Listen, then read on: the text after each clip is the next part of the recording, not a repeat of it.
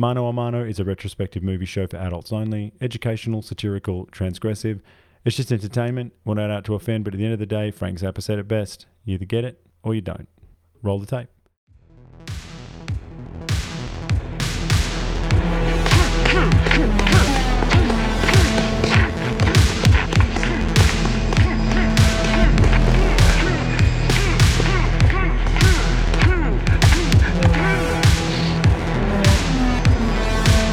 Welcome to Mano a Mano, the place where men can be men. Uh, my name is Jonathan Astro, and with me is Ricky Allpike. He'll play your organ with those long but delicate fingers. And Yuri G, he knows what it takes to support a strong front man. Gentlemen. How are you? Yes, very good. Good to be back.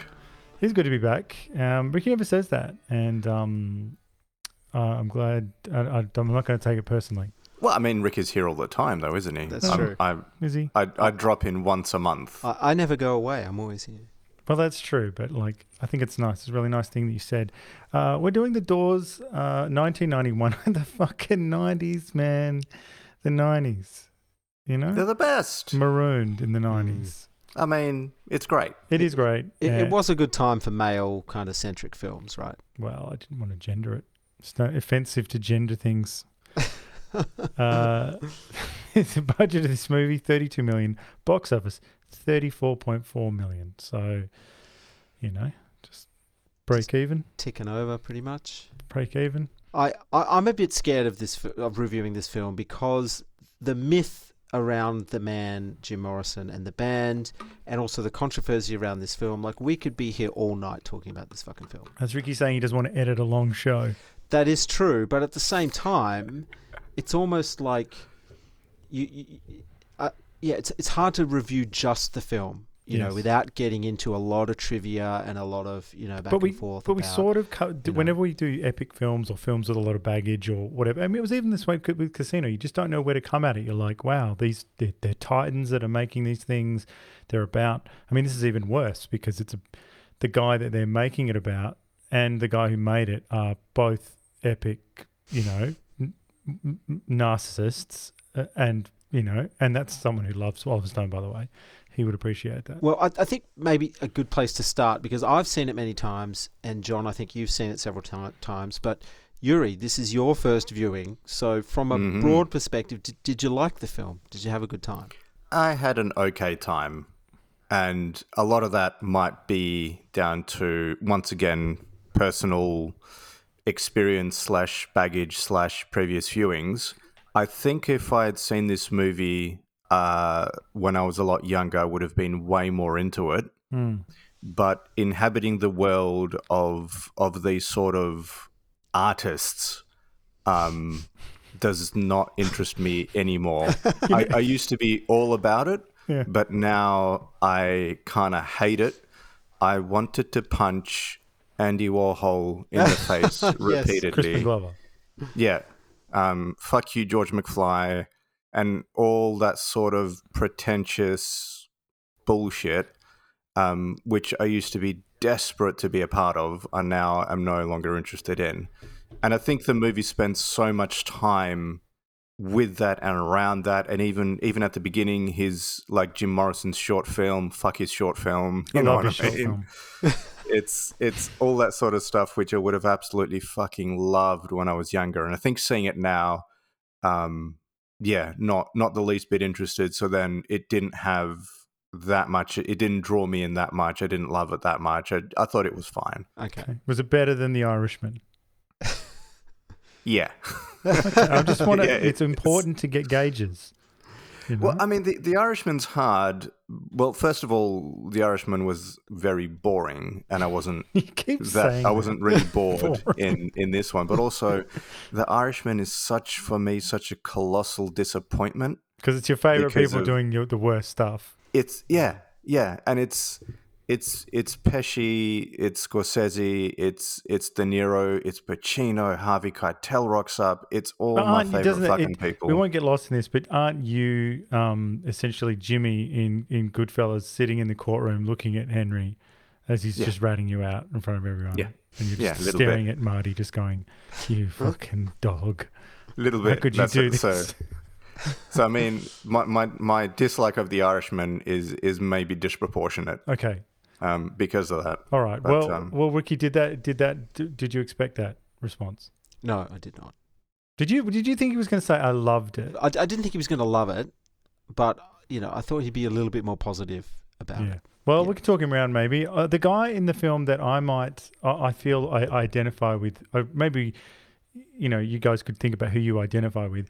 You know, I want to say that I, you know, that I'm a bit of Jim or something, or that even I'm like Ray. The guy I feel like most is John Densmore. Like he's the, The- guy, drummer. Kevin, the drummer, who's disappointed with Yeah. Jim's bullshit the whole time. Yes. like, like I'm, I'm kind of like him now. I'm just like, Yeah. Jesus, man, let's just play the music. Yeah. You know? Uh, totally, I I totally feel like that guy. yes. Everybody in. The ceremony is about to begin. Name, occupation. Jim. Things are about to explode. You can feel it in the air. Planet is screaming for change. Morrison, we gotta make the myths.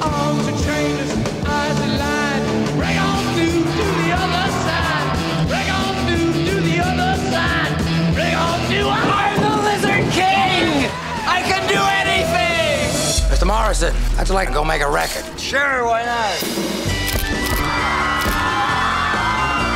Jim Morrison, the god of rock. The network have told us that they have a problem with the lyric girl we couldn't get much higher. They asked if you could say girl, we can't get much better. Girl, we couldn't get much higher. Yeah! I love it when you sing to me. I'm the poet and you're my muse. You hear them out there? It's you they want now. They don't want me, they want my death.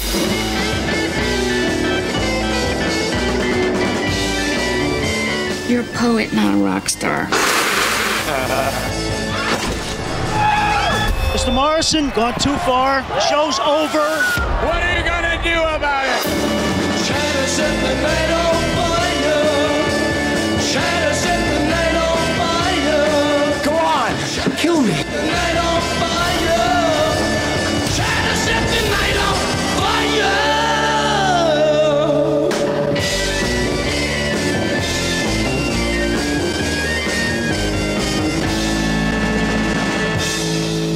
This movie's directed by Oliver Stone, by the way, written by J. Randall Johnson. Uh, very talented uh, uh, is uh, Oliver Stone. Synopsis, here we go. It's 1970 and Jim Morrison, played by Val Kilmer, is reflective and recording his album of poetry, American Prayer. We flash back to a childhood memory. Jim and his parents drive through the desert and witness a Navajo Indian who's been killed in a car crash in the desert. Time skips and we meet Jim as a young man. He travels to California and there he falls in love with a hippie called Pamela, Meg Ryan. He drops out of film school because he's misunderstood, but he does but it does hook him up with a transcendental type called Ray Manzarek, played by Carl, Carl um, MacLachlan. They reconnect after film school, and Jim reads some of his poetry to Ray, and he's so jazzed up that uh, by, by what he hears that the pair agree to start a band called The Doors. John Densmore, Robbie Cre- and Robbie Krieger join the band, and they all start uh, playing together, playing gigs. Jim's uh, Jim takes the uh, the band out to Death Valley, and they all drop acid, uniting the band and expanding their minds. This is all also where Jim confronts the Indian uh, who was killed in the desert, uh, and uh, and images of his own death uh, at the same time. They return to California and play the famous Whisky a Go Go. But something's changed in Jim and uh, and the band. Uh, he Jim's got a new energy, and the lyrics uh, uh, that he he spouts get them ejected and blackballed from the club. They are headhunted by producer Paul A. Rothchild and signed with Elektra Records, and immediately record their first album and their first hit, "Light My Fire." Is it "Light My Fire" or do I do what the guy does in the movie? I think it's like my fire. Yeah, it is Is like it? my fire. Yeah. It's not light that fire. Light that fire, because they keep saying light that. It's called light that fire. Uh, we'll get into that. Anyway, their song "Light My Fire" blows them up into into the big time. They play the song on an, on the iconic Ed Sullivan show. Jim gets them blackballed again by singing the line "Girl, we can't get much higher" on national TV, which is a no-no. Jim then becomes infatuated by his own image as his fame grows.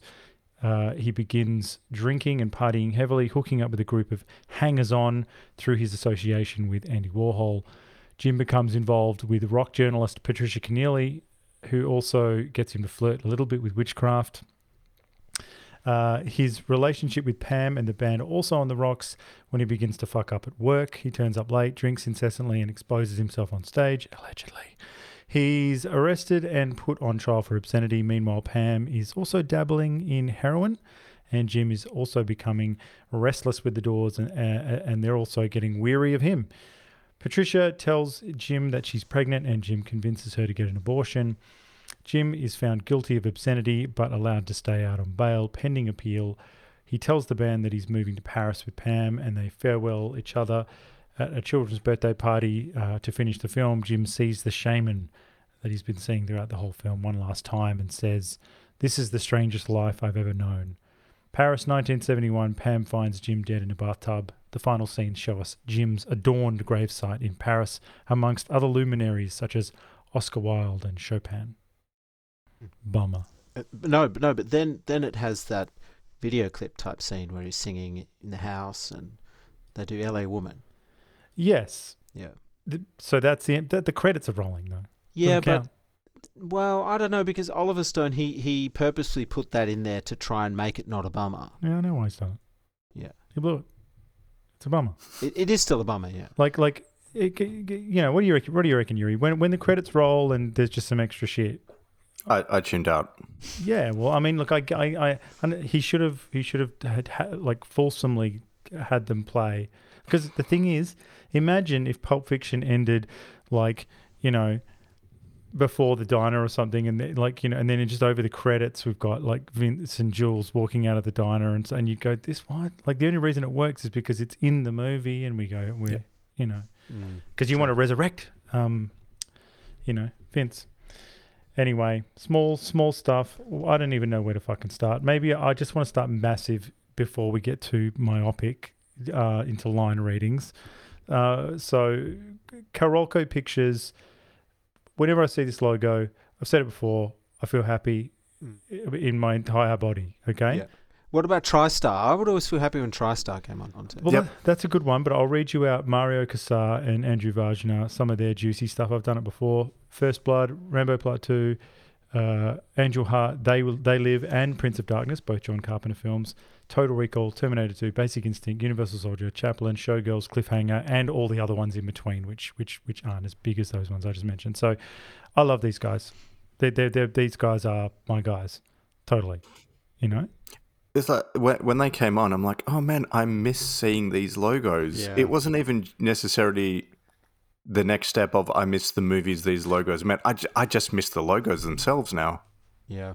yeah, that's right. Well, there's a lot of other dumb ones now, but um, yeah. So that was the first thing I thought when I saw uh, when I saw that logo. I was like, wow, I love because something you know you get a lot of the same actors, you get a lot of um, you know uh, sensibility and, and and you know and just the fact that they like to work with Oliver Stone and Paul Verhoeven. You know, says everything Mm. to me. I'm like, well, they get it. They know what what's good. You know, um, so you know, and I think it says a lot that um, was it one of the quotes I read in, in a book I've got uh, on Oliver Stone, Oliver, Oliver Stone experience. Um, uh, he mentions that Mario Kassar, the producer, wanted to make a Fellini film. Wanted this to be like a Fellini film, Yeah. which is we've just done a bit of Fellini. It, it, so- it has elements of that. no, you just you just you saying you're, you're saying they did they did they, did unsuccessful. well, it's not, uh, and it has, you know, it has surrealist moments in it, It but does. it's not. It's not as big as as well. It's not as weird as Fellini, I guess. Well, no, it's not. But then again, in the American tradition, I guess it is. It, you know, th- there is an Indian, naked Indian, like There throughout is, the yeah. whole movie, Yeah, and yeah. there's a lot of weird stuff in it. But but do you know what it is? Like this movie was so iconic. It was huge. Yeah. It was ripped off in well, homage, I'll even say, in, in Wayne's World. Uh, Wayne's World I was, I was just yeah. going to say it, it made me understand Wayne's World 2 a lot more. but, but All these years you've been like, what's the fucking naked Indian in Wayne's World 2? Look, I knew it was. I knew it must have been a reference to something, and then I kind of assumed the doors, given that Jim Morrison rocks up. Right. Even though in this one, I was I was waiting for like the small the small round sunnies. He never he never pulled him out in this movie. if you book them, they will come. Wayne's Yeah, but like there, there was like other thing. Yeah, like the, the the reading the poetry sort of stuff. Like there was more references than I thought there was. what about all the what about the Simpsons, the Krusty the Clown stuff? Well, actually, another thing. uh, Like Oh wait, no, it's not Krusty. It's the B sharps. Is it the B sharps when they get because they do the moment the Ed Sullivan moment? Can you change? Can you change the lyrics to one of your songs? no, that was that was the Chili Peppers singing Yes. on the Krusty Comeback Special. yes, it was Krusty. but when it, but no, uh, Krusty does do uh, on the he, he's doing like a career retrospective. It does flash back to a show of him from the seventies singing um, "Break On Through to the Other Side." ah, Mm. and um, there's a later episode. It's like it's after they started getting a little bit shitty, but didn't go too far, where Homer sings part of "This Is the End" um, as he's contemplating suicide. mhm.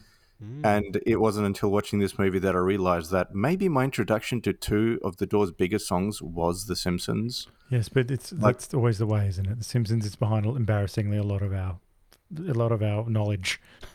But also, I love like um, I'd not heard all of "This Is the End," um, including the bit that got them kicked out of the bar, um, the the whiskey a go go, sorry, Yes. Mm. which is about killing the father and fucking the mother all night long. Mm. And it's like, well, they had Homer singing part of that song, so It's a great like I. I don't think they'd be doing that anymore on. The Simpsons. No.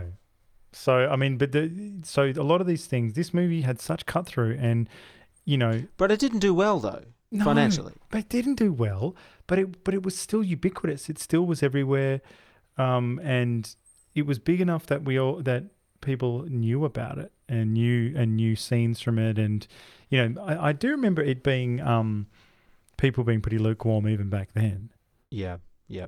Well, th- th- there's a number of issues. Like, I think it, it's a bit weird for a lot of people, but then also um, it it has a number of sort of historical inaccuracies in there and some liberties that, that Stone took with different characters. and Who's the film that, made for? You know, That's well, the yeah, question. Exactly. And I've I've been thinking about this a lot this week because I've I've seen this move movie in various stages of my life. So you know I saw it as, as sort of a young teen, saw it you know a bunch of times then, saw it a bit more as a young adult in my twenties, seen it again I think in my in my thirties, and now you know I saw it last week, and I think I like it much more now than I did when I was younger because because when you're younger you you want it to be like um, A biopic. yeah, you want it to be like the Ray Charles biopic. Yes, you, know, you, I- you, you want to know. yes. You want to know that the, the you know sort of like the chronological order of how the band got together, how they Yes, rehearsed, you know, literal. all that sort of stuff. Very literal,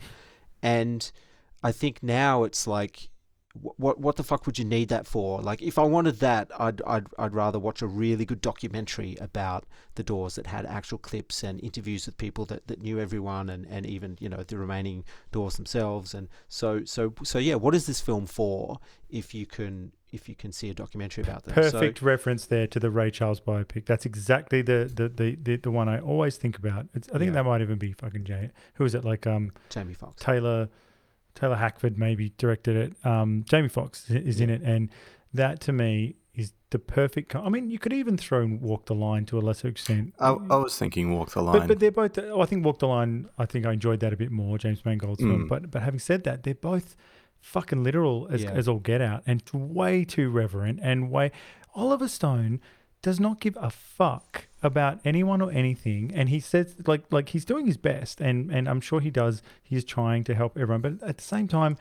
He is he has totally taken over this movie and taken over the band. He's put them all in it as well, but at the same Yeah. time, he's he's just as big as Jim in this movie, you know. And there's this melding of of Ollie and Jim into Yeah. this this which I think is great. Like I mean, artists commenting on other artists or artists infusing themselves into other artists' work is is one of the joys of art. And the fact that and the fact that um Ray Manzarek seemingly can't recognize that uh, Yeah. for a very smart guy. I started reading his book and I'm really enjoying it. Um, I thought I was going to think he was a real dick. Um, but at the same time, being a bit older now, I see the I see everyone's point. You know what I mean? I can see where he's maybe coming from. This is the organist for anyone who doesn't who doesn't know, played by uh, uh, Kyle, and um, uh, I just thought, he, but the fact, I mean, Ray should be the one coming out saying, the more I think about it, like you know, although a lot of this stuff didn't happen, you know, it's it's it has a, it has a truth that that transcends reality, Mm. and you go, yeah, I read that one quote that uh, I'm not sure which one you guys sent through about um, what Ray said. Part of the reason why he hated the movie was he didn't like Jim as he was portrayed in the movie, and I actually completely agreed with him. And for me, that's uh, probably the biggest flaw of the movie. I didn't particularly like him. I thought Val Kilmer's performance was great, and there was something likable about Val, but I didn't like the Jim character. I didn't see too many like amazing singer songwriter, but apart from that, I didn't see like really too many redeeming features for we him. only saw him being normal and nice once, and that was Yes, like with those yeah. kids at the end, like or with with Yeah. with Ray's wife at the very end. He's like, hey, hey, and he's being normal, and you go, oh man, that could have been earlier on a little Yeah. some of or, that. or some of there that wasn't. stuff. I mean, it, it's a little bit typical, but uh, like in Walk the Line, um, he had the the trauma of seeing his brother get killed and his dad being a piece of shit to him for his entire life and even afterwards. So it kind of gave you a, a villain to justify some of the alcoholism and self indulgence and some of the bad behavior and all the rest of it. And this one didn't quite have that. So even though I actually, I think opposite to you, Ricky, I think I actually liked, um, would have liked the surrealist stuff a lot more when I was younger. Um, now I was kind of missing that bit of I, I want to empathize with this guy a little bit more. Like I'm just not feeling bad for him. I, I just feel like every shitty situation he's ever gotten into was his own doing. Yeah. Well, that's that. I, I think I, I completely agree with you, and that's my problem with the film is that you, you see Jim as an annoying pothead space cadet, and then once the doors get famous, he's an off the rails abusive drunk. And you know, surely there were times in between when he was lucid and a likable guy. You know, because the doors would never have formed if people couldn't stand this guy. Mm. You know, mm. so you needed to see a bit more of that. But doesn't it hinge on how good you think his poetry is? So, if you think that his that he- you're hearing Wordsworth, like you're hearing amazing, like legendary poetry, then you know, th- I, I feel like then you're you're having to deal with this. Oh wow, like that's just the sort of guy I think would come up with that, and and he must have been really difficult, but it was so good to be around someone who could create, who could just say those things and be that guy. And um, Well, it was definitely difficult, but there, there must have been times he when must have was had a bit of more and- humor than yeah. this, you know. But but Ollie was not interested in that. That was that all. quote that Manzarek said. He said, you know, this is not the Jim I knew. He was a lot kinder and nice and all the rest of it. And yeah, sure, there was some alcoholism and all, all the other stuff. But, um, and uh, just to kind of come back to your point a little bit, Astro, about um, artists commenting on artists, what are we to make of the fact that Oliver Stone cast himself as his, as Jim Morrison's Well, uh, film school lecturer? he cast himself as Martin Scorsese because Martin Scorsese was Ollie's NYU professor. And so, and so he goes. I was a little bit. He, he and he and he said that he he, he said. I remember the. I've heard the commentary a million times, and he goes like, um, he talks about that that that um he was a lot more uh, uh nasty in this movie than than um than than Marty was in real life. Marty would have been a lot more supportive, but that's who he was doing, and I love that scene because he's just he's just great the way he just goes like you know Nazis, uh, dancing bears, masturbation. What's next? Pretty pretentious there, Jim. like, It's just, just, just the best. so good. He's also, he's also the guy who asks the questions at the airport. Um, you can hear him. Oh right. Ah, Yeah. right. Well, that's that, that that's another one of uh, Manzarek's gripes is that that student film is not actually Jim's student film. Oh, shut up, Manzarek. For a guy, I mean, seriously. In but in the first, he's such an interesting guy. In the first Yes. chapter, eh, talking about he's talking about the chakras and like, you know, the universe, and he's he's really literate, like uber literate, Yeah. and and this is just so. Uh, so he's being such a pedant about it. it. I feel like saying, "Do you really just not like Oliver Stone? Is that well, what it is?" the other thing is, it, it's really hard to to really uh, kind of get your head around it because obviously there's a lot of jealousy going on, uh, and there may have been Egos. egos, and there may have been tension, like you know when the band broke up and all that sort of stuff, and then they're, they're sort of being brought together after all these years, and so and, and the other thing is Ray Manzarek, he had his own script ready to go for the Doors, and Oliver Stone didn't like it, and that there's you know there's there's conflict there too because Manzarek he wanted the film to be equally about the four band members, you know, and it uh, I, I have read that Stone tried repeatedly to get Manzarek involved, but and this is a quote: all he did was rave and shout. He went on for three hours about his point of view. I didn't I didn't want Ray to be dominant, but Ray thought he knew better than anybody eh, than everybody else. so But I mean, look, it's it's it's interesting. I mean, it's all played out now. So Ray's made his contribution, an awesome band, legendary band, great work, all that.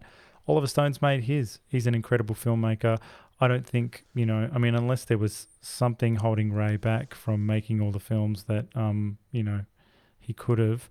Um, we've got a lot of evidence to suggest that Oliver Stone knew what he was doing for a very, very long time. Like, you know, he's made incredible contributions, and and the risks and and and some of the shit that that Ray's saying is so disrespectful, um, considering the, the I mean the the level of talent that Oliver Stone has as a filmmaker. Like, there's shit in this movie that should be laugh out loud. It should be like, I mean, there's stuff that that you just go, I can't believe. I mean, that Indian stuff it should just be like a sitcom. Like that should just, we should just be laughing our asses off it. But it's he makes it like he wins you over somehow because Yeah. of his the way he's directed it and, and what he's told the actors and you know what he, what him and uh, and Pietro Scalia or whoever, whoever edited this one have um have, have done in the edit room and, and the rest of it and it's just to, it's just I don't know like is it reality no but as you say let's watch a fucking doco for that yeah, yeah. And Man- Manzarek comes across as a total dick too. yeah They kind of both come across as dicks, really. like this kind of artistic, egotistical. the guys who you think would dicks. make this movie and make their music Yeah, yeah. Who- Who you imagine would make would help form the Doors? Who you imagine would make all of Oliver Stone's movies? It's like, yeah, okay, yeah. But but if Ray took a little bit bit of a different tact, a bit more of a di- diplomatic tact, and just went, you know, it, it's a great film. It, it's not exactly what went down, but you know, what a ride. You know, I mean, you could have He could could have left that. it at Even if you just- you know, Even if you just stopped at Jim was a great guy, and this Jim is a piece of shit, because that's the only real gripe. Hmm. Whether he did or didn't graduate UC- UCLA Film School really doesn't fucking matter. If if he didn't set Pam's closet on fire, if he did that to another girl, doesn't matter. But the thing about Jim not being a good human being or a bad human being, that's the one thing that kind of does. So if you Hmm. if you just stopped it there, but I don't know. I. It's if um if these guys were reasonable, amenable human beings, would they make the art that they make? Would they have the drive, the ego, the whatever to push through and and you know well you know break on through to the other side? If Oh, I can if I can use a shitty pun. No, you can. And uh, so I've been watching this all week, right? And so Katie walks in, it's my wife, and she says, she just watches and she goes, she goes, and this, like, there's a pause, and she just goes, Yeah, I'm not really into the doors. Too much organ. yeah. She just left, she just le- left it at that. Too much organ. And I was like, Okay, all right. Anyway, I watched the film about 10 times. So, um, yes, I, a question I have, uh, perhaps to bring it back down to earth. Uh, Patricia McNeely, uh, her character in the film, oh, no, Patricia Kennealy, sorry. Um, why witches got to be so gross? You know what I mean? Like, they're sort of, because I think the real woman plays the high priestess that marries them or whatever. she does. Yeah, And makes a uh, cameo. sorry for to take your trivia, but um, It's trivia. Yeah. but you know, there's something about them that's like they should be sexy, right? Like because they're they're into nudity and screwing, um, yeah, but then but they sort of they're they're they're a bit gross, you know. Well, that was, I think it was one of Meg Ryan's favorite lines when she looked at her and she goes, I can't, like, did you actually put your dick in that? I think she ah. says something along those lines. Yeah, like, yeah, yeah. And you were like, yeah, Do, Yeah, yeah. And Good he, point. what he he says sometimes, doesn't he? He's playing it for comedy. Too. He Yeah. Sometimes, like he sort of like breathes before he says it. I think, which is nice. Well, actually, that that was the thing that I like. Even when he was being a piece of shit, the way Val Kilmer played it really took like the edge off for me. He was still something so likable about him, and and even when he's like setting the the, the closet on fire, it, it doesn't kind of seem as horrible and malicious as I think if it were, if it was Well, someone else doing it. And it kind of it maybe ties in with something he says at the end about his i can't remember the exact quote but he was someone with the soul of a clown. Mm. So it always seems a little bit like it's not as it's it's like maybe it's not quite as serious as it's meant to be and and and that's kind of hats off to val kilmer there i think um, well, for that one and he never smacked her around. So no but i mean throwing her in a closet and setting her on fire it felt like he was on. He's he was kicked a step. tripping as well. You know, Yeah, like they were all tripping. I Mm. mean, you know, Yeah. So- Well, Kennealy, the, the the high priest, priestess in this in this film, and she gets married to to Morrison in a in a Wiccan ceremony, which actually happened, and she was quite hurt because in the film, Jim is kind of, you know, he he, he just did the marriage for, for laughs pretty much, and he wasn't that serious. But apparently, in real life, he, he was a bit more serious about it. But um, everyone's saying everyone's saying that. Oh no, no, Jim, Jim was like you know Yes.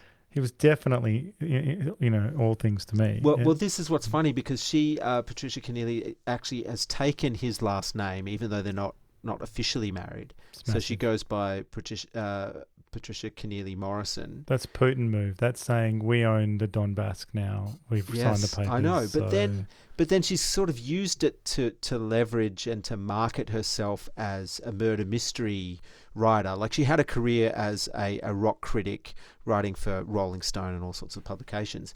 But then later on in life, she's writing these like endless murder mystery books, leaning heavily on her interest in rock and her time as a rock critic. And they all have play on titles as well. So you've got Ungrateful Dead, Murder at the Fillmore, California Screamin', Murder at Monterey Pop, Love Him Madly, Murder at the Whiskey, I a like hard, this. a hard Slay's Night, Murder at the Royal Albert Hall, Oh, and good. Scareway, Scareway to Heaven, Murder at the Fillmore East. Oh, this is come on. This is great. I really appreciate that. She's niched down. Like she's not like there's actually, you know, she's not. Um, there is an order and a coherence to what she's doing. Like it's playing a point, and she's marketed it. So again, the hustle. You got to The you got yeah. appreciate the hustle, and just totally taking Jim Morrison's name. I would if I could. Yeah. Well, I imagine on the cover of her books, you know how when you see the, the author's name, I imagine Morrison is giant and her first two names are Yes. tiny. Yeah. it's like that O.J. Simpson book, you know, How I Did It. oh I no, if it. I did it. If If, I I did did it. it. Yeah. Oh, so what? It's I did it. Is that is that the yes, big- I yeah, did right, it is right. really big, and if is like If, tiny. Yeah, yeah. but let's let's talk about another female character, uh, Meg Ryan's character. Okay. Now I've got a question: Is is Meg Ryan good? And No, a, a, am I in the minority if I say I hate her dumb face?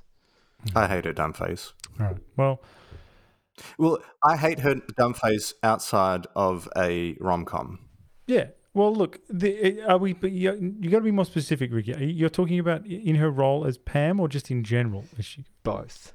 Okay, all right. Well, I think in terms of this movie, it's contentious. So, and in the in that in that book, uh, the Oliver Stone Experience, it's fascinating because um, the author Matt Stoller Zeiss, I think his name is Matt Stoller Zeiss, he says, "Oh, you know, P- Pam's been sort of, or, or Meg Ryan's uh, been sort of unfairly lambasted about about her performance, but it actually suits." The fact that um, Pam is was rather bland and maybe Jim liked that, and then um, uh, and and Ollie, he's he's punishing. He's just like, nah.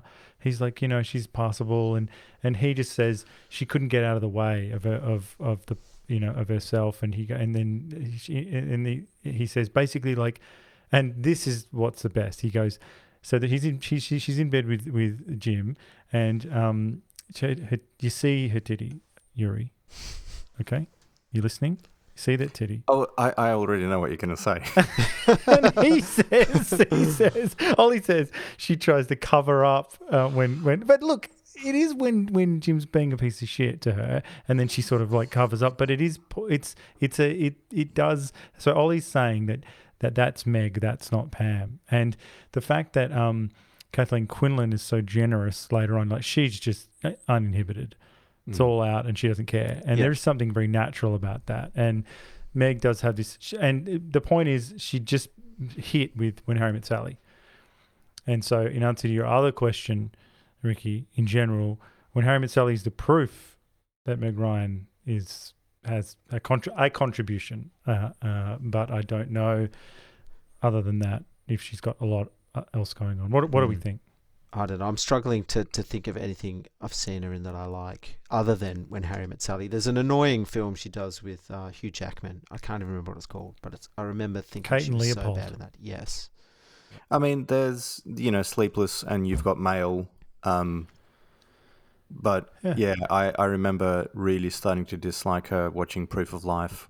Oh yeah, she's a bit annoying in that, but but um, she's What? She she just she's just not good outside that that rom com genre. she's fun in She's French got Kiss.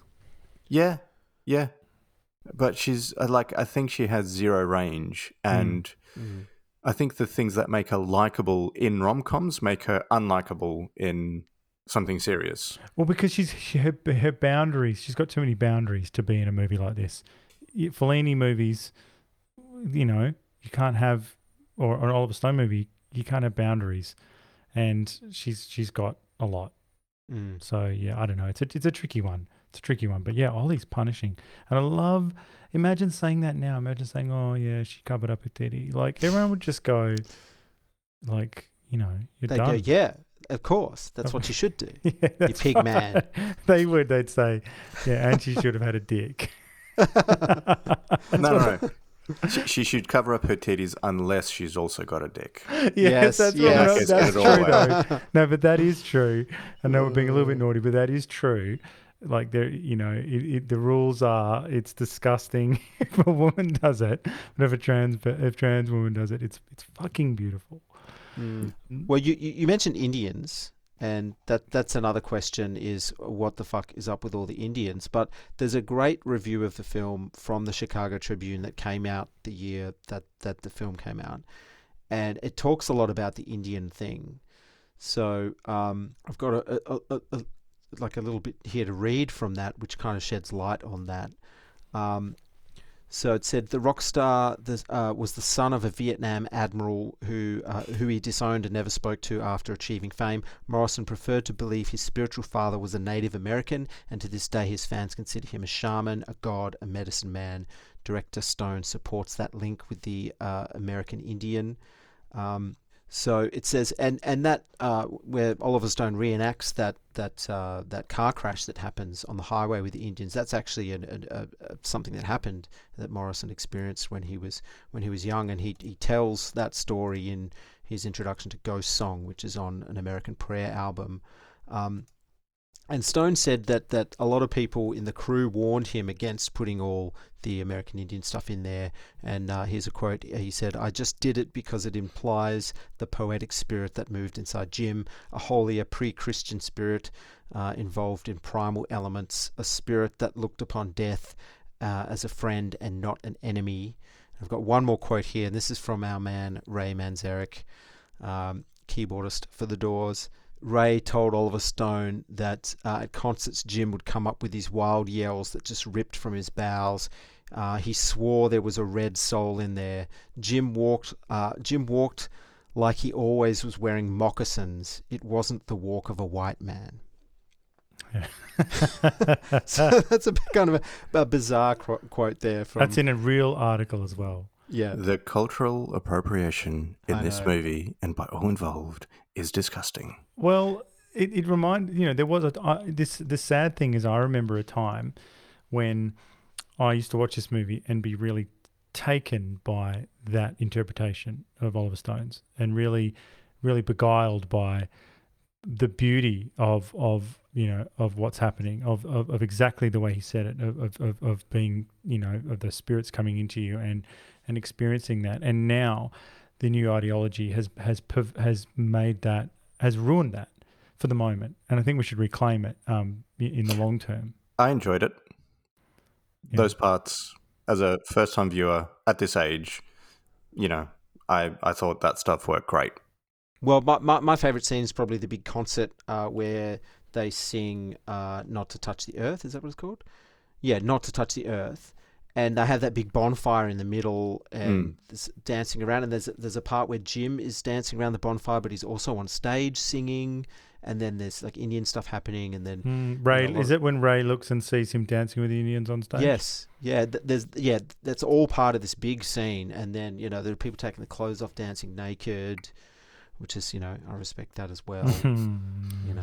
Yes, yes, yes. Well, actually, Astro, something you kind of put to me before I'd actually seen this movie was that um, uh, the bald, uh, naked Indian dude who keeps showing up, Ah, death. and you you wondered if yeah, um, I was noticing him all the time, and I'd forgotten what you said, and and then I just started going. What does this fucking bald guy keep popping? Oh yeah, okay, yeah, yeah. He's meant to keep popping up, but um, But here's the thing: in Hollywood movies, you you can't just do it twice and go, "Oh, did you see Death? We put him in there twice." He's got a. I've seriously, he's in there about nine times. oh yeah, yeah, he's everywhere. He But is, And yeah. right, Like and the my- last time we see him, he's just he has just got the white face and he's holding up little Jim and Yes. looking at him, and you go, "Oh, he's Death." So Yeah. you really got you've really got to give it to people. You can't just you know. Mm. Oh no, my thing was that, that I think you had said that it was subtle. Oh, I thought it was, but then this time I watched it and I realized it's not. No. Yeah. He's Mm. even the, um a cross dresser at one point at the Hmm. at Andy Warhol's. Um, Yeah, factory. yeah, yeah. He keeps Oh, is he? popping I up. think yeah. I, I think I missed that. yeah. I, I mean, I didn't actually take account, but if you told me he's in there ten times, I wouldn't be surprised. Like he's consistently throughout, he just keeps popping in. Yes. But um, yeah, no, I wouldn't until that very final scene. I wouldn't have, and maybe even with that final scene, I would have questioned what he was, and maybe wouldn't have really got got it that he was death. And then we might have talked about it after over coffee, and it Yeah. would have been good. It would have It would have been a good movie instead Yeah. of everything for else. for adults with some Yes. artistry in it. Yes. There's so many people in this movie that I love. There's so many performances that I love. I don't even know where to start. Obviously, I think Kyle MacLachlan is part of the reason I like Ray Manzarek because he's. Yeah. We all need a friend like this in our lives, a hype man. We need someone who's just like pumped. Who's just you know he says, "That's a great fucking lyrics, man." Like he's just he's just on board from the minute, and, and he even leans down. He's done his shitty short film, and he goes, he goes, because he goes, hey, hey, Morrison, fuck him. They don't get it, you know. Like he's he's just total good hype man, and I like his energy, so he's good. Um, there's so many character actors. Obviously, Crispin Glover's Andy Warhol performance is outrageous. Um, it's alternately it's alternately brilliant and completely derailing. he does weird stuff with his tongue all the time. Yeah, he goes like, you know, uh, that there were too too many people there who were cr- crushing the paintings, uh, and like putting his tongue up, you know. So he's good. Um, Michael Wincott, I love Michael Wincott. He's the guy with the raspy voice. He plays Paul Rothchild. Yes. You might Oh, rec- yes. you might recognize him from uh, Robin Hood, The Crow. Yeah. The Crow, or Robin Hood, or whatever. Your Poison, Prince of Thieves. Prince. Along yes. Came a Spider. Along Came Spider. But uh, I, I want him. I love him in this. This is probably my favorite Michael Wincott. He's because he's not a villain or a killer, and and um, he said he's again a really positive guy, um, but also has some great lines. You know, like what is it? He, he, just little things like he, he says like when he first meets him, he's like, you know, you guys are like, uh, you guys are like Bertolt Brecht, uh, cabaret, you know, rock and roll, and he and he's all he, he's a, he's another good hype man there. But he, he's got two um, lines with more pathos. He's the guy who says, you know. Um, I look out, I look, I see you in the booth, uh, you know, I see Jim, I hear him, and I miss him. And he fucking tell me how that works. So, he, so he's got that, but he also says, "You're only friend." The end. You know, I'm not going to give you what you want. You know. Yep. So all that great stuff. I really love him. I mean, do you guys notice any good character actors that you you like? Um, well, actually, the one that kept getting in the way for me was the um, the lead guitarist, and he will always and forever be the dude from the start of Pulp Fiction Pulp with the big Fiction. Kahuna burger. Frank Whaley. I, ju- I Oh. just can't ever see that man and not have him be that guy. I mean, but that's that is iconic. Like that's you know, Yeah. He's. I think he's been in a few Ollie movies. Um, Frank Whaley. But uh, he's Wasn't he the fake Oswald in JFK? yes, he is in JFK. Same year. Same year. Yeah, Give that it up. was fucking insane when I saw that. Give it up for this fucking movie. Give it up for Oliver Stone. I think that's as epic as uh, Steven Spielberg, Schindler's List, Jurassic Park, same year. Yeah. JFK, The Doors, same year. Schindler's List, masterpiece. Jurassic Park, a slight uh, but notable good movie. Same deal here. JFK, masterwork. Doors is pretty good. So Mm. There you go. Bang bang. Well, Stone did say that he regrets not spending a little bit of extra time on the doors, that he had to rush into JFK. Yeah, but you know, I mean, the, know, part of the reason the movies got it, it got its charm is that it, it was just Mm. done so quickly. It's it's Yeah. it's it's it's feverish, you Yeah. know, just like a total, um, I don't know, yeah, roller coaster ride. Mm. Well, I can't believe we've gone this long without talking about Val Kilmer's performance more deeply. And so uh, he did a lot of preparation for this role, uh, including, you know, losing weight and gaining weight. Uh, he spent six months rehearsing Doors songs every single day. Um, he spent hundreds of hours with the Doors producer, Rothchild, uh, who would tell him, you know, anecdotes and stories and tragic moments and humorous moments, stuff like that. Um, also, uh, the producer Rothchild took took Kilmer into the studio and helped him with some sort of pronunciations and some idiomatic things that Jim would do. Um, he also met with uh, the guitarist and the drummer, but Manzarek refused to talk to him. Fucking So you know. Um, but what's interesting is when the Doors heard Kilmer, uh, Kilmer singing, they couldn't tell the difference between him and Morrison's voice, which is amazing. And so some of the stuff they did. So whenever you see Jim, uh, whenever you see Val Kilmer, who's playing Jim, sing, they're actually using Val Kilmer's voice for that. And then any time it's just sort of like the soundtrack, it's it's the Jim Morrison original. But then at the concerts, what you see is they'll cut between the two vocalists. So if anything is close up on Val Kilmer, it's his voice, and then anything that's that's kind of wide and kind of far away, then it cuts back into Hmm. into Jim Morrison's voice. They've got to be mixing. They've got to be doing a mix of the two. Why, you know, like constantly. Yeah, they they're going back and forth for sure. Yeah. Um, so, I mean, he he spent like over a year preparing for this fucking movie. he you know. looks, um, amazing. It's the best he's ever looked. It is it, like like I just, you know, this is this is him for me. Yeah. This movie is just he's just like a, a revelation. He just looks. I love every every uh, all the early stuff where he just looks like a total Adonis. Yeah. You know, and that hair, Mm. awesome hair. Yeah. But it, uh, how far away was this from Top Gun? This was maybe four years after. Okay. Three or four Because he was after. jacked in Top Gun, and he's leaned out so much in this one. So This was he w- closer to Willow, I think. Mm. right. Well, he was he was uh, cast kind of off the back of Willow, so Oliver Stone saw him in Willow and, and, and approached him to do it. Thought he was the right guy, and then Val Kilmer apparently spent a couple of thousand dollars producing his own uh, audition tape for Oliver Stone to, to get the gig as well. Amazing. So I, I did write down in my notes: Is Iceman gonna bang Goose's wife? He did. Um, but, he, but he did. Yes, he did.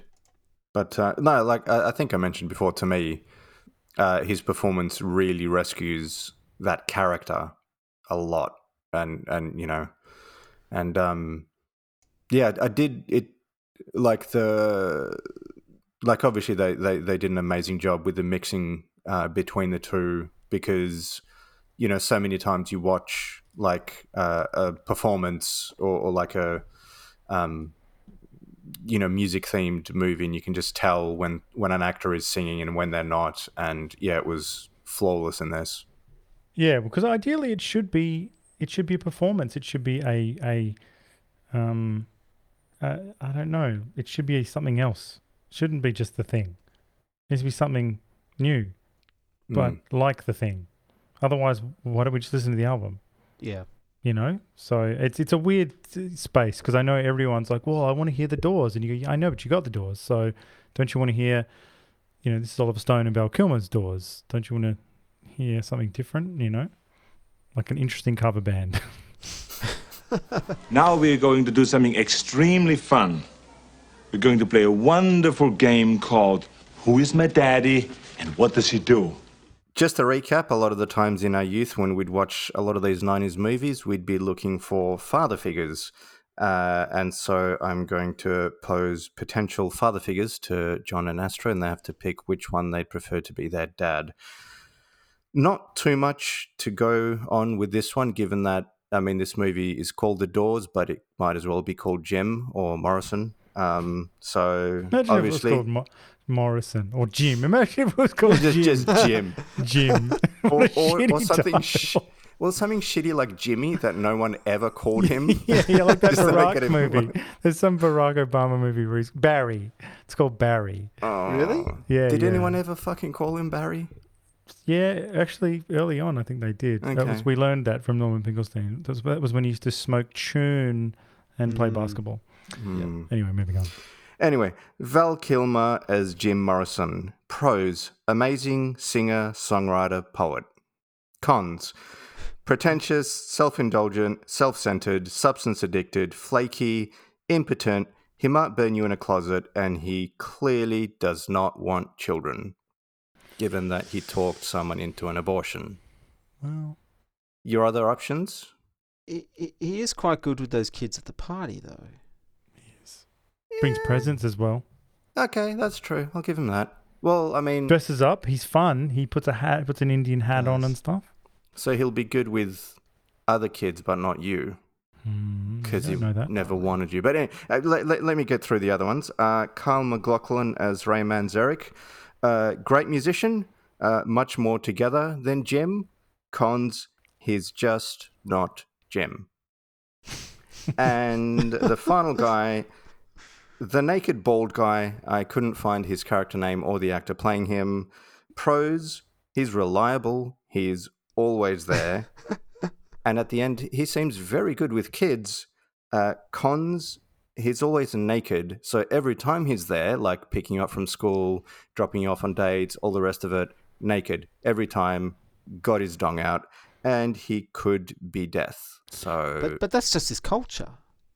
Also, know? have you noticed that unlike unlike some of the the the drag time story hour people and the the pride kinkos, um, he at the party with the kid, he it's the first time he does have clothes on.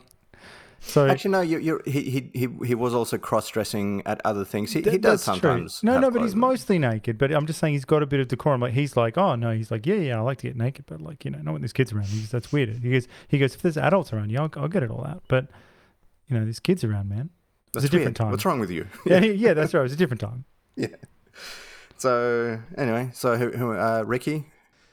I I think Jim is probably the worst father in the world. Probably, Hmm. if if if we're to uh, accept Oliver Stone's depiction of him, Mm. then there's there's no way you could you could pick pick Jim Morrison as your Don't, father. don't you don't you put boundaries up on what I'm allowed to pick? Don't you would you would get a lot of like pussy runoff from like saying that you were Jim Morrison's son. So true. you I know. reckon. I mean, anyone you'd be getting around laid. him- You'd be getting laid to this day. Just I swear that to you're a God, son. you could be you could be his golf caddy and you would be getting run off. Like Yeah. it doesn't anyone around him. There'd be so much. You'd just be like, you know, thank Yeah. you, thank you, Jim. Mm. You know. Anyway, And then and then Ray, uh, you know, he's he's he's a fairly- stiff man. He is a stiff, yeah. He's very straight laced. He'd have you practicing your your you know your Czerny exercises on the piano and your Hanon exercises. You know, three hours a day, whatever. Well, I mean, is he a stiff though? Is he, or is he just a stiff compared to Jim? Because in the movie, uh, obviously, we know from real life that yeah, okay, he's he he seems to come off worse in real life than he does in the movie. But there's there's that moment at the beginning when they're when they're writing or, or they're all working on Light My Fire, where he goes, "All right, everyone, kind of get out. I got to work on the music." That and he kind of starts doing it on his own, and then they don't get too far, and he starts calling about, "All right, I got it, I got it," and it's like, "Ah, yeah, so that and actually, wicked."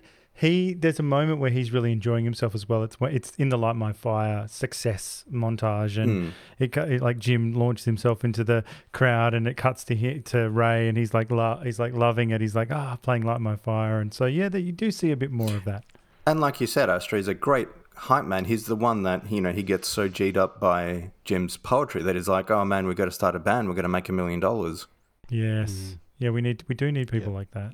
Yep. And what there was death as well. Yeah. Ricky. Well, the the the huge pro for the the the Indian guy is, you know, all of that all of that indigenous cash flow that could come your way. You know, if you could if you could game the system like you know like an Elizabeth Warren or someone like that who can constantly be leaning on your leaning into uh, it. you know he's your- never your- heard of it as well. Like he's just going about his business, like dancing and being shamanic and whatever. And you you come to him and say, "Hey man, you know what? Like you know."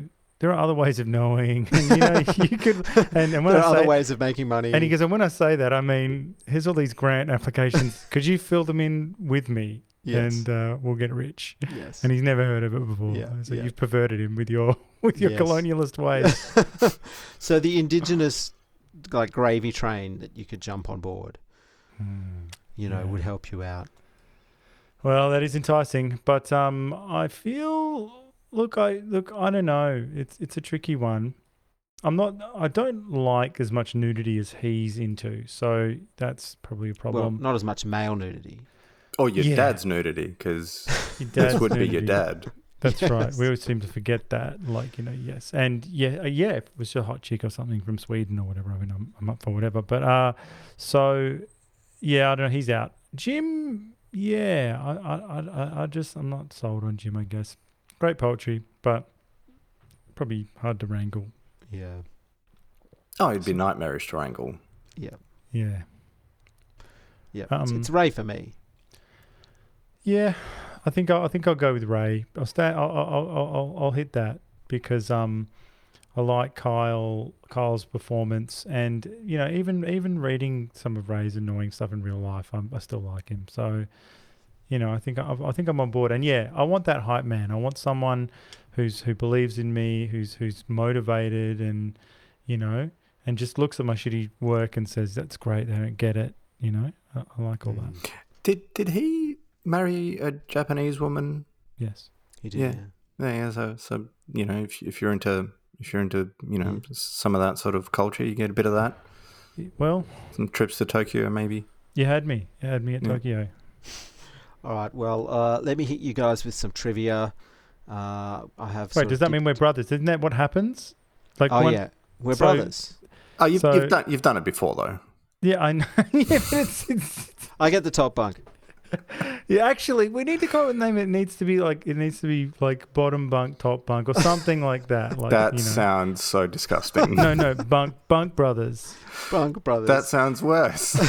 We're bunk brothers. I'm bottom bunk. He's Have top you- bunk. Have I'm you a ever power seen bottom. that that Will, Will Ferrell film Step Brothers? Yes. No, I've I've never seen. it. I just always remember the uh, the I ad. share the- Yuri's the- response. yes, the trailer for it where he jumps on the top bunk and it slams down. Yeah.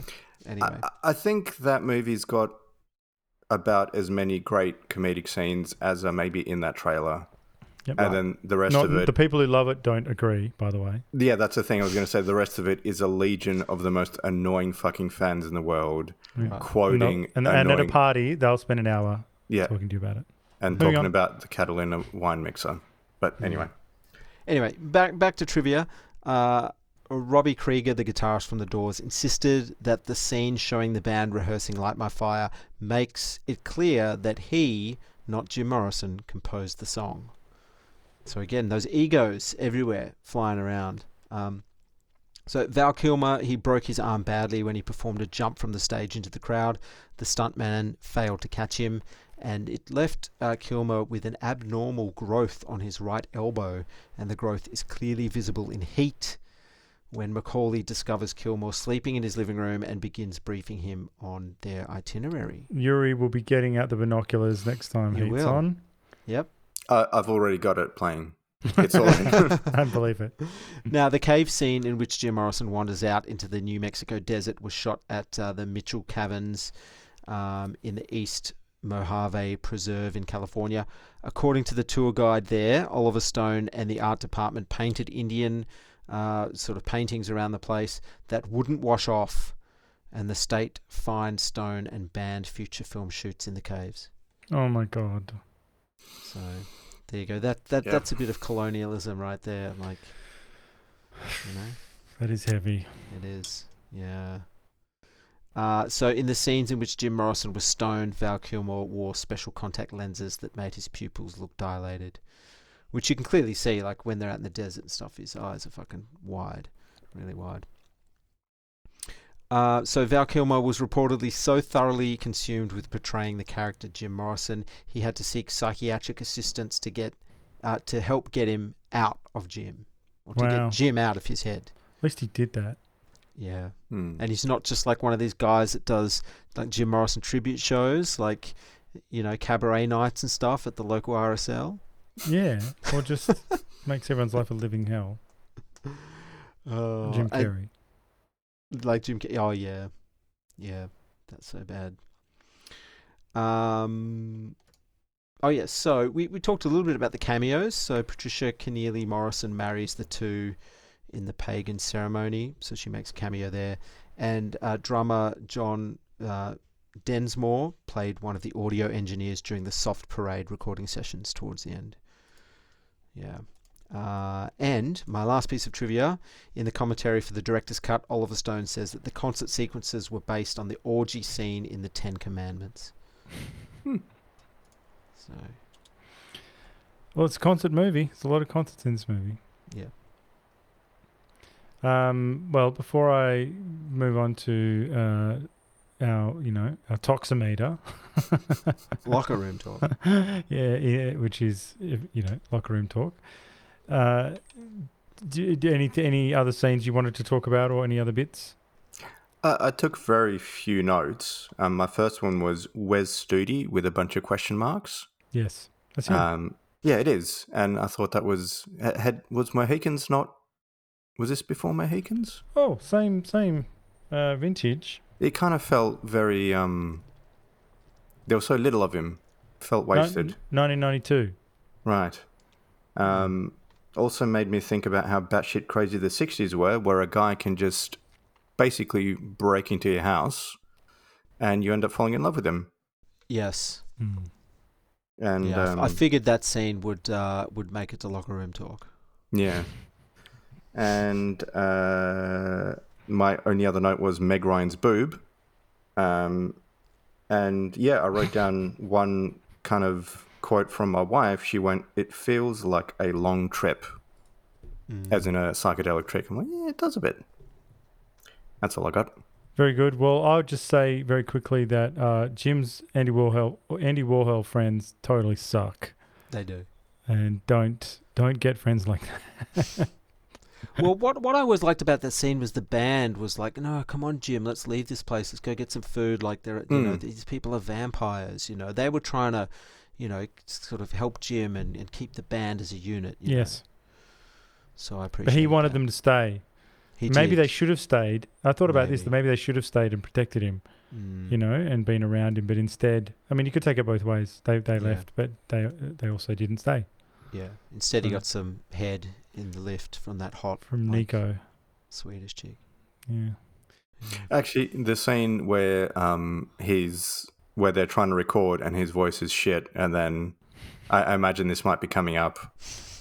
Something happens, and then all of a sudden he's doing great. But I'm, I'm stepping on your stuff here, aren't I? Well, you know, you might be. All right, Um, let's move it along then. But I do like that scene. I've always, I've always, I've always liked his his the way he sings that. Uh, touch me, you know, when he's Mm. really tired and and that, and he's like, "Huh, huh, touch me, baby," and he's like all, Yeah. and and Well, he's really drunk. and he loses. Uh, he, he says, "Up in the sky," like sort of trails off. It's quite nice. That was locker room talk. Uh, I'm not proud of it, but it is things that people say. All right, it's locker room talk. Uh, so just a few things, and perhaps you guys can uh, fill in the gaps because I mean, there's quite a lot to talk about, really. First things first, uh, the most offensive aspect of the film is the lionization of the lead singer. Which is always a cis het white male. We need to dismantle this notion of the lead singer in a band in the interest of fairness and social justice. We will never be free until there are no lead singers or until I become a lead singer, and on that day, we will revisit this rule. Jim Morrison is a womanizer, which is a charming way of saying sexual predator. And you boys mentioned it.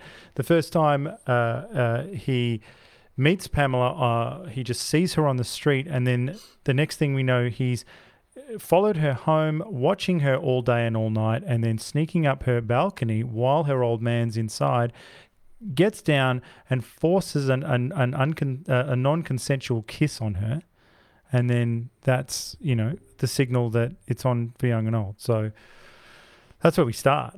Um, We also don't hear about uh, you know the other women he's abused, which is not evidence that he hasn't abused anyone. By the way, uh, Morrison ab- uh, abuses his power to coerce females into having sex with him consistently. Yes, they're all adults of sound mind, but does that make it right, Yuri? I am proposing legislation in which hot rock stars are not allowed to have sex. If they won't do the right thing, they will then they will be compelled to do it. Unless they're trans. That's a trans thing. Then then do what you want all the time. Yes. Uh, Jim is horny, and by that I mean the scene where he's chasing after Patricia uh, with a horn betwixt his legs, uh, in some kind of masquerade of of of a Harvey Weinstein uh, hotel room scene. Reenactment. Reenactment, uh, you know. So I mean that, and that we're all meant to think that's a, a, a bit of fun and games, not I. Um, apart from the just a small thing, apart from the black uh, gay hairdresser, there's the usual lack of LGBTQI representation in favor of young titties. Okay, Disgusting. and that says it all. Um, little references here and there. I believe John Densmore says, "Oh, you know." They say we go to a club, and he says, "Oh, you know, you always get the girls, I get the dogs." So Yeah. that's what John Densmore thinks. All right. Uh, now, cultural appropriation, Navajo. How about never know?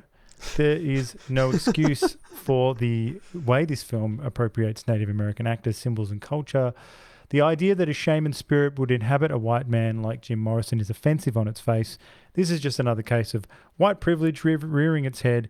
The white man has taken everything he wants land, resources, women, and now souls. As we know, rather than give jobs, exposure, and experience to actors like Floyd Westerman, uh, one of the shamans, and Wes Studi, who Yuri mentioned, it's better to cancel the film entirely and make sure nobody works at all. That's uh, how we do business, all right? Uh, finally, uh, much like Casino, Oliver Stone's Doors features two separate instances of Jim Morrison receiving what I can only describe as a BJ. In the first, we see singer songwriter Nico playing the pink flute in an elevator, and then even poor Pam is made to slob on that knob. Uh, this one way traffic in terms of oral sex speaks volumes about the toxic patriarchal views of sex held by Oliver Stone. I suspect.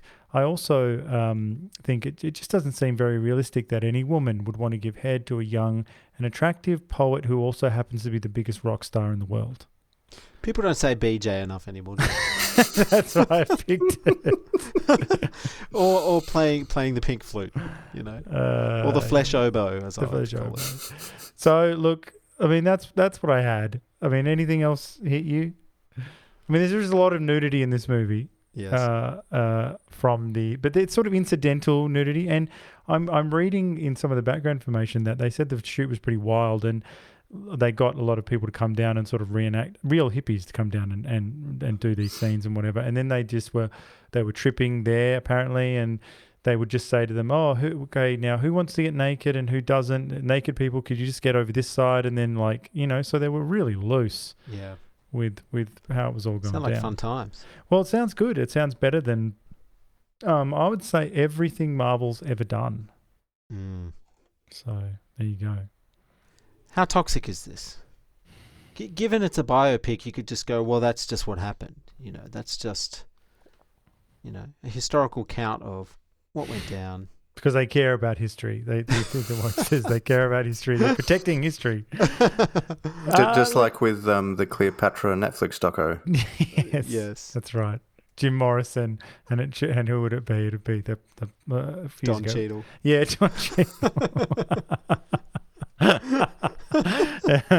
uh, goodness me. Well, um, so you look. I don't know. I actually don't know. So this movie um, is made by the sort of guy that they do. Like you know, they wouldn't allow Oliver Stone to exist anymore. So he wouldn't be allowed to make this. Val Kilmer might be in it, I guess, um, or someone like him. But are we doing movies about rock stars? We do. I haven't seen the, all the ones that have come out. There's been a spate of them. There was Elton's one. There was the, the Queen one, The Queen one, yeah. and and that. But I, I But don't. again, those were so literal as well. Like I saw the Queen one not that long ago, and yeah, it's it's like the Ray Charles one, you know. I mean, this might be a stretch, but were they only allowed to happen because they were basically about homosexual guys? yes. About gay dudes? Yes. Yeah. Because this is a very old, net. Well, when I say old, pre twenty ten, uh, vision of of rock and roll, of of the front man. Of look, I don't think things have changed that much. and I don't think they will for a very long time. Like, I, I- if at all, I don't know. I think they'll, all, you know, we'll always want a Jim Morrison. We'll always want the Doors. But where are the Jim Morrisons today? You know, like I mean, you take people like what's that guy Sam Smith, that comes out looking like a Well, you Harry know, Styles is probably Harry a better Styles. a better uh, Yeah. one because that other guy's a total joke. Whereas Harry Styles is more of your he's he's more a traditional rock star, I suppose. but he comes out in a dress, doesn't he? yeah, but that's all part. You know, he goes home and takes it off. I know he does, but it, it, it it's not the same as Bowie though. You know, No, Bowie would do that sort of shit, like androgynous shit, but you knew he was slaying five chicks a night. You know. Yes, But also, you know, when Bowie did it, it was at least a little bit original. You know, he was doing it, what, 50 years ago? Yeah. It's like that shit's like it's safer now to come out in a dress. It's all it's almost like they're being conservative in a way. So it's yeah, it's not even remotely close to Bowie. You're not challenging mm. anyone's opinions or thoughts or making them think or talk or anything. It's like Yeah. And doesn't Harry Styles doesn't he uh, identify as non-binary or something? I don't know. I think he does. who gives a shit? Well, But that's like, but that's like, you know, if if if Jim Morrison, you know, I mean, uh, Jim Morrison or Bowie, like like because that is well, he's that- transracial. He's identified as a shaman, an Indian shaman. Yes. But but those guys would recognise that, that that is the establishment now. You know, Hmm. like if you were to rail rail against anything, you would go. Well, you know, Paul Stanley the other day from Kiss, so he he, he sent out some. Again, other have these did these people not have the internet? I don't understand why. He he sent out something saying, "Hey, you know, we shouldn't be transitioning kids." Like it would like the debate had just started ten minutes ago. it started ten minutes ago, and that he thought, you know what. Like, g- give me my phone. Give me my phone. I'm, I- I'm going to get this out. Like, you know, how come no one's saying? How come no one's talking about this? And he's and he sent it out. And again, roasted. I think the apology's already come out. I think he's just and terrified because I mean, everyone around him would be saying, if Jim had that team, the the, the media manager, all that would be saying. Um, oh, geez, man, you got to stay out of this stuff. Don't touch that. Don't touch that thing. Mm, don't do that. Just apologize, apologize, apologize. Whereas he he didn't care about any of that seemingly. Like I mean, he he did also took a lot of risks and and burnt a lot of bridges, and that's what we used to like about rock and roll. Whereas now, it's it's um, about um, following the rules. It's about wearing your mask in at the concert. It's about But but if Bowie was sort of at the height of his powers, like now, he would be he would be leaning into his masculinity rather than going the androgyny that he did back. yeah, because he liked uh, d- d- and the, and we I like that too. I like surrealism that uh, or surprising things that challenge the the status quo. And the status quo now is to come to work with your arseless chaps on and your dog mask and to, and and then to and to to- talk about your boring kinks and stuff. Whereas it's all- weirdly it's a lot more rock and roll to dress like Jordan Peterson or something like you know in a pinstripe suit and sit down. You know, like that's Yeah. that's bizarre. It's bizarre that it's flipped. That that's more rock and roll and to sit there and go, hey man. You can't tell me what to say, okay? I wonder how much of it is, is down to money and the fact that because they don't really make money off album sales anymore, do they? It's all about concerts. Yeah. Yeah. Oh, maybe that's why they need and endorsements and stuff. Maybe that's why they don't need. They can't piss off the audience. Yeah, because well, or or at least you know, any audience. Whereas you could before you could let the music speak for itself. Whereas now, if you're the Dixie Chicks, you have to change your name to the Chicks. Right. They're not the Dixie Chicks anymore.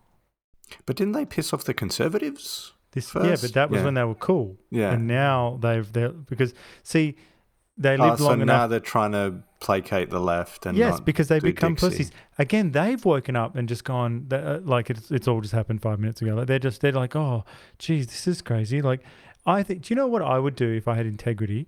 If I and this is my advice for the Dixie Chicks, is that what you should do is if you get a deluge of people saying that you should change your name, I think it's honestly worth canceling the band, like and saying and saying the band is over and saying, you know what? Not only are we not going to change the name, it'll be forever set in stone the way it is, and you don't get anything new from us. I, I'm out of the loop here. Why? What's wrong with Dixie? Well, you wouldn't know because you don't care about um, the American South and, and what went on to the black man, okay? Because Dixie is a reference to, you know, all that jazz. Whistling. Dixie. Dick, what. Dixieland music? Like you can't have a Dixieland jazz band that Well- plays Dixieland music. Well, no.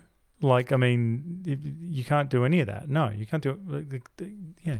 They should change the name to Dicks on Chicks.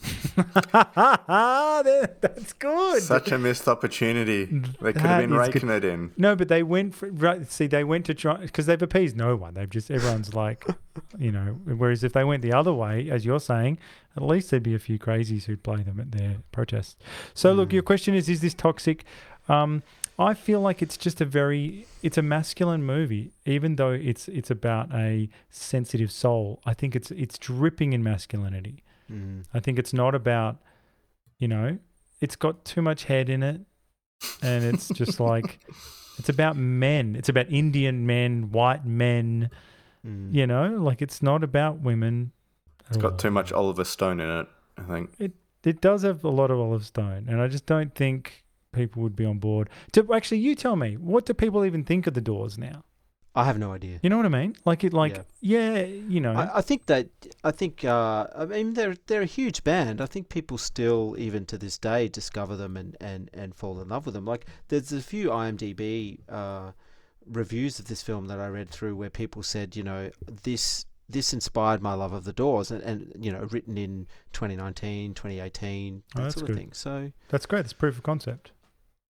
Yeah, but Well, what do you- again, it's the the people who would want this cancelled would absolutely hate this film because it's so masculine. Yeah, but they also wouldn't watch it because it's artsy. True. It's an, and it's not literal. They want the literal. Because no, because they need it to be literal. They need it to be the literal biopic so they can get outraged appropriately. Because when it's all weird and mixed up like this, they go, "Huh?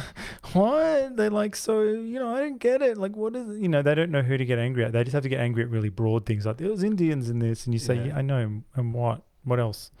And they're Mm. like, "Well, I don't know. It's hard to pick it apart." There was a titty. We saw Meg Ryan's titty.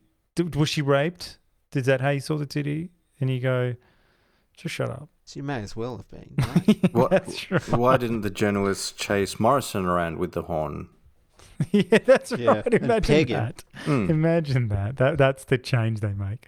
You should have chased him around, and that's how. And then while Oh. he, and then she, she's doing him over the bed, and then like she screams out these lyrics, and they're they're better than actually. She's the one who taught him the end. Yes. she said the lyrics to the end. She taught him.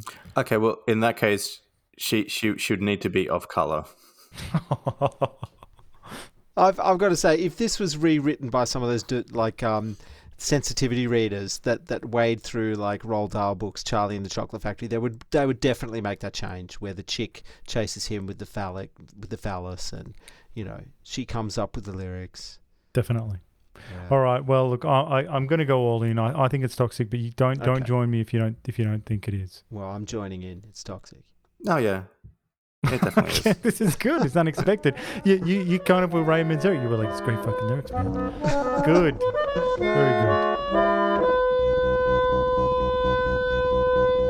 With the taste of my white privilege in your mouth, I'm addicted to me. Don't you know that I'm toxic? And I love titties too. Don't you know that I'm toxic? White male cisgendered patriarchy king. I can do anything. Oh, okay. Well, shall we do some reviews? Yeah, go on. Okay, so Ebert did not. Well, he didn't really like this film, although he gave it two and a half stars out of four. Um, and he said, uh, The experience of watching The Doors is not always very pleasant. There are songs, of course, and some electrifying concert moments, but mostly there is mournful, self pitying descent of this young man into selfish and boring stupor. Having seen this movie, I'm not sad to have missed the opportunity to meet Jim Morrison, and I can think of few fates more painful than being part of his support system. The last hour of the film, in particular, is a dirge of wretched excess, of drunken would be orgies and obnoxious behaviour, of concerts in which the audience wait for hours for the spectacle of Morrison stumbling on stage uh, to fake a few songs or notoriously to expose himself. In the end, Stone leaves a large question unanswered. How was Morrison able to leave the country after being sentenced to jail uh, to a jail term for public indecency? But leave it he did, to die of an apparent heart attack in Paris, where he lies buried to this day, his tomb a mecca for his fans, who have spray painted all of the neighbouring tombs with exhortations and obscenities. Even in death, Jim Morrison is no fun to be around. I, I like the end of there. So, uh, the Chicago Tribune loved this film and had quite a big predict- prediction, okay? Oliver Stone's exciting musical biography of Jim Morrison The Doors, which opens Friday, will accelerate a 60s revival in fashion, music, and in the way movies are experienced. The movie will be referred to as a trip, as a head film, coming out as America is once again at war and protesters are again in the streets, the doors also may signal a re examination of the decade of flower power. As Stone portrays it, it seems more important than flaky. So, a big prediction there that didn't come true. 60s fashion didn't really come back in in the 90s. We didn't really have that revival. So, that was a big call. Um, No, but we did get Oasis. well, we did, but I don't know. It's not quite the same. No. Also, not in America either. Yes. True. Yeah. So uh, I will leave my reviews with this IMDb five star out of ten review titled "No Insight at All" by DG Jones six two two five eight on the twenty eighth of May twenty twenty one. Said this was a self indulgent, middle aged man's idea of what it would be like to be a rock god. Lots of sex, drugs, and rock and roll, but very little else. I was bored by this movie, and it took me three viewings to finish it. What do you think of that? It's heavy. Uncharitable. Heavy. Yes. Well, that I mean that that's a, that's a 2021 reading of the film. There, it's just a middle-aged man's idea of what it would be like to be a rock god. You know. Hmm. I, I mean, I think it's a 2021 douchebags reading of the film. Yeah. Well, I mean, it's uh, yeah. I don't know. I, I, I all I can say is that I I like this movie more now than I did before. A bit like um, uh, who's who said that? You you said that, Ricky. Yeah, I did. Yeah. Yeah, I think I like it a bit more now than I did before. Um, I've got more tolerance for the nuance. I've got more tolerance for the for the bullshit. I love all that. Um, you know, uh, and I and I saw the story a bit clearer now. And I, I did see that moment where he's fr- where the band left and he stayed at the party. I was like, oh, okay, there's a change there, and you know, I did follow it, and then, you know, um, so there was a, a lot to like, and um, yeah, I don't know. Uh, um, I think the movie's is is big, and and um, challenging, and that's good. Well, I, think a lot of those uh, kind of psychedelic sequences and, and surrealist things, even to this day, for me, felt reasonably modern, which I think is a testament to how well that they've been done.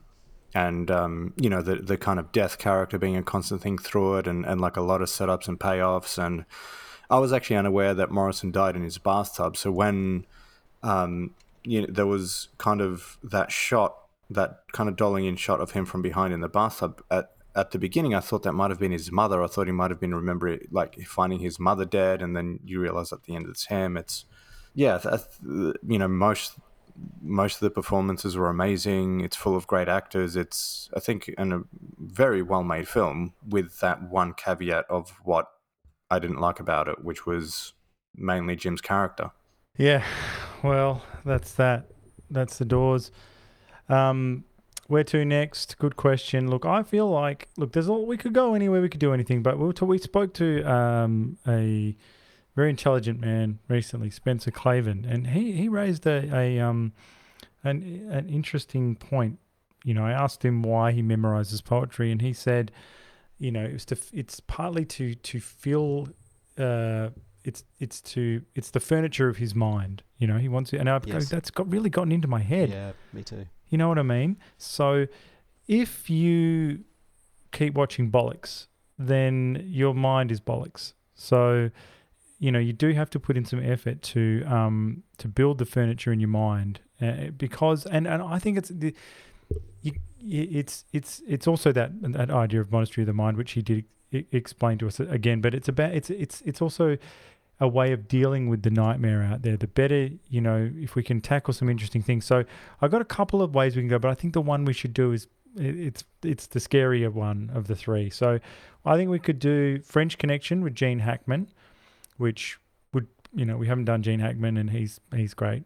So that there's a lot of good stuff in that. There's at least one giant landmine in that movie that I can remember. Okay, right, good. Uh, Dances with Wolves with Kevin Costner, which we we uh, should do uh, at some point. Um, almost feels related to this movie in a way. Maybe we should have a break from the Navajo just for five minutes.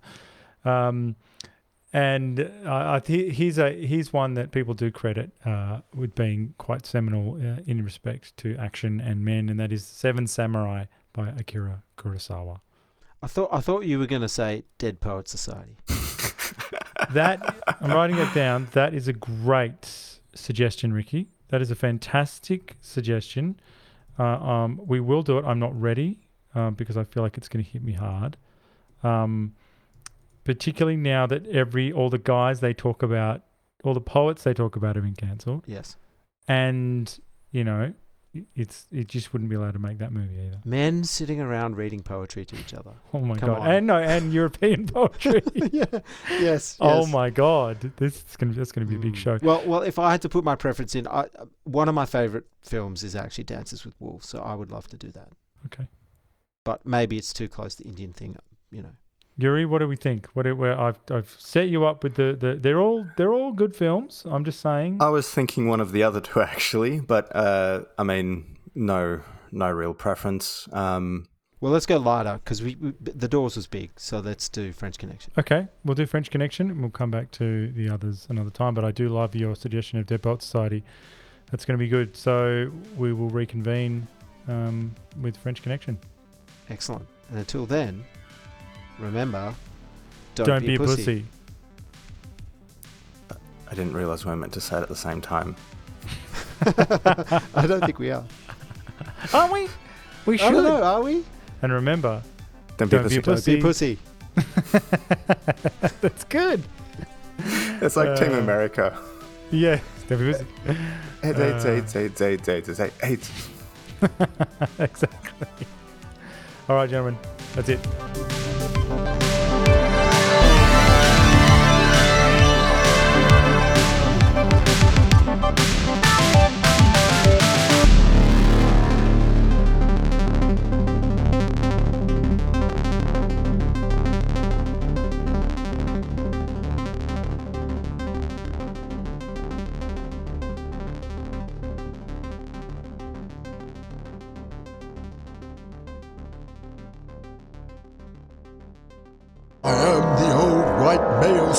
Cisgendered patriarchy king. I can do anything.